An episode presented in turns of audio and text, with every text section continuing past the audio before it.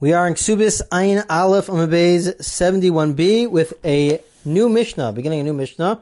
Again, on continuing the, the overall topic of what happens in different scenarios and situations where either the husband takes an oath uh, to prevent his wife from doing something which is essential for the marriage, or uh, definitely uh, a key part of the marriage, um, or what happens if the wife takes an oath and the husband agrees to it, accepts it, what would happen in these various situations.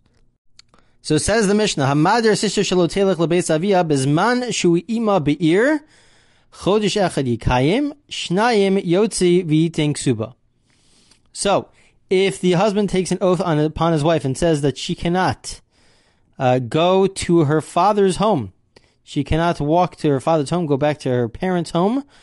So, if the husband is living in the city together with his wife, so if it's only for a month, so that's not uh, that's not uh, deserving of getting divorced because of it. So they could stay married. However, if it's more than a month, so then uh, they would have to get divorced, and he would have to give her a ksuba. He would have to give her the money uh, for the ksuba money after they get divorced. However, if he is in a different city, once he's in a different city, so then it is normal for the wife to go back to um, her parents, at least for the holidays, for the regalim, for the Shalosh regalim, for Pesach, Shavuos, and Sukkot. Uh, that's a time of family time, and so therefore it is uh, normal to, if he's not around, to go back to, to his, her parents. So if he says just for one holiday, so then that's uh, okay. They could stay married for. But if it's for, for three, so then that's deserving of getting divorced. Now the Gemara will ask, what happened to two? It goes from one to three. One, they could stay married. Three, they would have to get divorced. What about if it is two? What if it's for two holidays? That he says that she cannot be with her parents for two holidays. What would the law be? So we'll see that in the Gemara in a few minutes. Next case. Hamadr sisha shalotelech lebesa ava lebesa mishta yosef eating suba b'nei shenoa b'faneha v'mayatoen mishum davar acher rashai. Person takes an oath upon his wife and says that she cannot uh, go into a base avel. She cannot go to a different uh, social gatherings, whether it's a shiva home or whether it's a wedding. She cannot go there.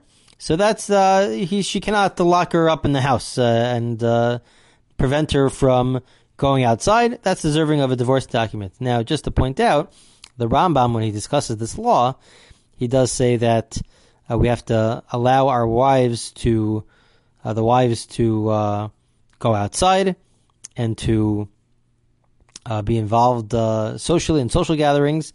Uh, he says in his day, they went outside once or twice a month. Obviously, times have changed responsibilities in the home have become more efficient and uh, time saving. So there's much more opportunities for them to go outside, and so therefore, uh, they you, one cannot prevent them from having a, a healthy and normal social life. Um, so if they do so, so then they have to get divorced. However, if he says the reason why he says this is not because he wants to prevent her from having from a social life, but it's a it's a bad chevra, it's a bad group of people which could influence and impact her uh, in a way that specifically seems to be about um, sexual immorality. So then, then he could do that. Uh, but if it's not for those, those, reasons, so then he cannot prevent her from going outside.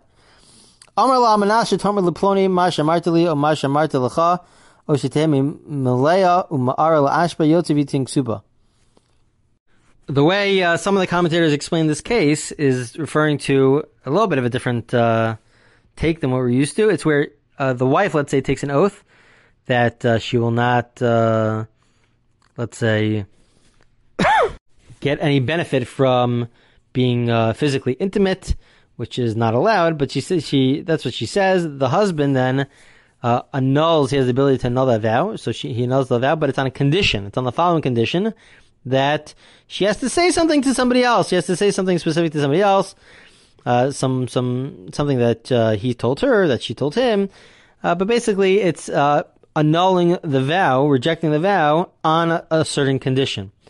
Uh, so if he does that, so then um, because it's on a condition, so then they would have to get divorced. Okay, and the Gemara will discuss that case in greater detail uh, in in a later daf. Okay, so asks the Gemara, Hagufa kasha amarta regal echad yikayim shnaim yotzi v'tink suba, and v'seva shosha yotzi v'tink suba, shnaim yikayim. The Gemara says, in the first case of the Mishnah, where the husband takes an oath and says that his wife cannot go, she cannot go to her parents' home. And we said that if he's not around, if he's not living there, so then if it's for the first holiday, for the first regel, so then they can stay married. But if it's for three holidays, he says that he, she cannot go for three holidays, then they have to get divorced. What about two? Uh, what about two? Uh, from the beginning, it sounds like two, they would have to get divorced. From the second uh, phrase, it sounds like if they're two, they can stay married. What's the law? Whereas two answers. Amar Abaye. Abaye says, Seifas on the Kohanes, Rabbi Hudahi. Abaye essentially says that the Mishnah is following the position of Rabbi Yehuda. Rabbi Yehuda from the previous Mishnah, if uh, you recall, differentiates between uh, the wife of a Yisrael, of a non-Kohen, and the wife of a Kohen, because a Kohen uh, once they get divorced, they cannot remarry. A Kohen is not allowed to marry somebody who was previously divorced, even if it's his own wife that he divorced. He cannot remarry her. So therefore, we want to give it a little bit more time, a little bit more time, because we want to really make sure that this is not going to work out because they cannot remarry. And as such, uh, if it's uh, if it's the wife of a non Kohen, so then once there's two months or more than a month, they would have to get divorced. But if it's the wife of a Kohen, uh, or sorry, really two holidays. I meant to say two holidays. Once it's two holidays, they have to get divorced. But if it's wife of Kohen, so we really, really want to make sure that uh, this marriage cannot last, and so therefore we'll give them two holidays. If they, if he, if he takes an oath and says she cannot get benefit for two holidays, so then they can stay married. But once it's three, so then Rabbi Yehuda agrees that they would have to get divorced. That's all one position of Abaye. Rabba Bar Ula Amar Lokasha Kan Beradufa Ena Redufa. Rabbi Ula says it depends. It depends. There's different ways to really understand this line, but one approach is if she's used to going to her parents' home, so then if uh, the oath is for two holidays, they would have to get divorced. If she's not used to, if it's not something she's not running after her parents' home all the time, so then to say it for two, uh, to refrain for two holidays, that's uh, not crazy. But for three holidays, that's already too much. That's for a whole year of holidays between Pesach, Shavuos, and Sukkot. That is already too much. Okay, and the Gemara now concludes. This will be a shorter um, re- class. The the the Gemara concludes with um, uh, ideas about uh, marriage. Shalom. Amar b'yochan nimtzes uh, shalma bebeis chameha v'redufa lahagid shivcha bebeis avia. Uh, basically, uh, the pasuk, the verse is talking about where the kala is uh, in her husband's home and her in-laws' home, but uh, she she always wants to go back and schmooze and talk, um, and and discuss praises with her parents' home. Another passing verse says that there'll be a day where we refer to Hashem as Ishi, as uh, as a, a, language of marriage and not just a language of being engaged. Rabbi Yochanan explains this is referring to the equivalent of a kala, of a bride who is fully married and living with her husband.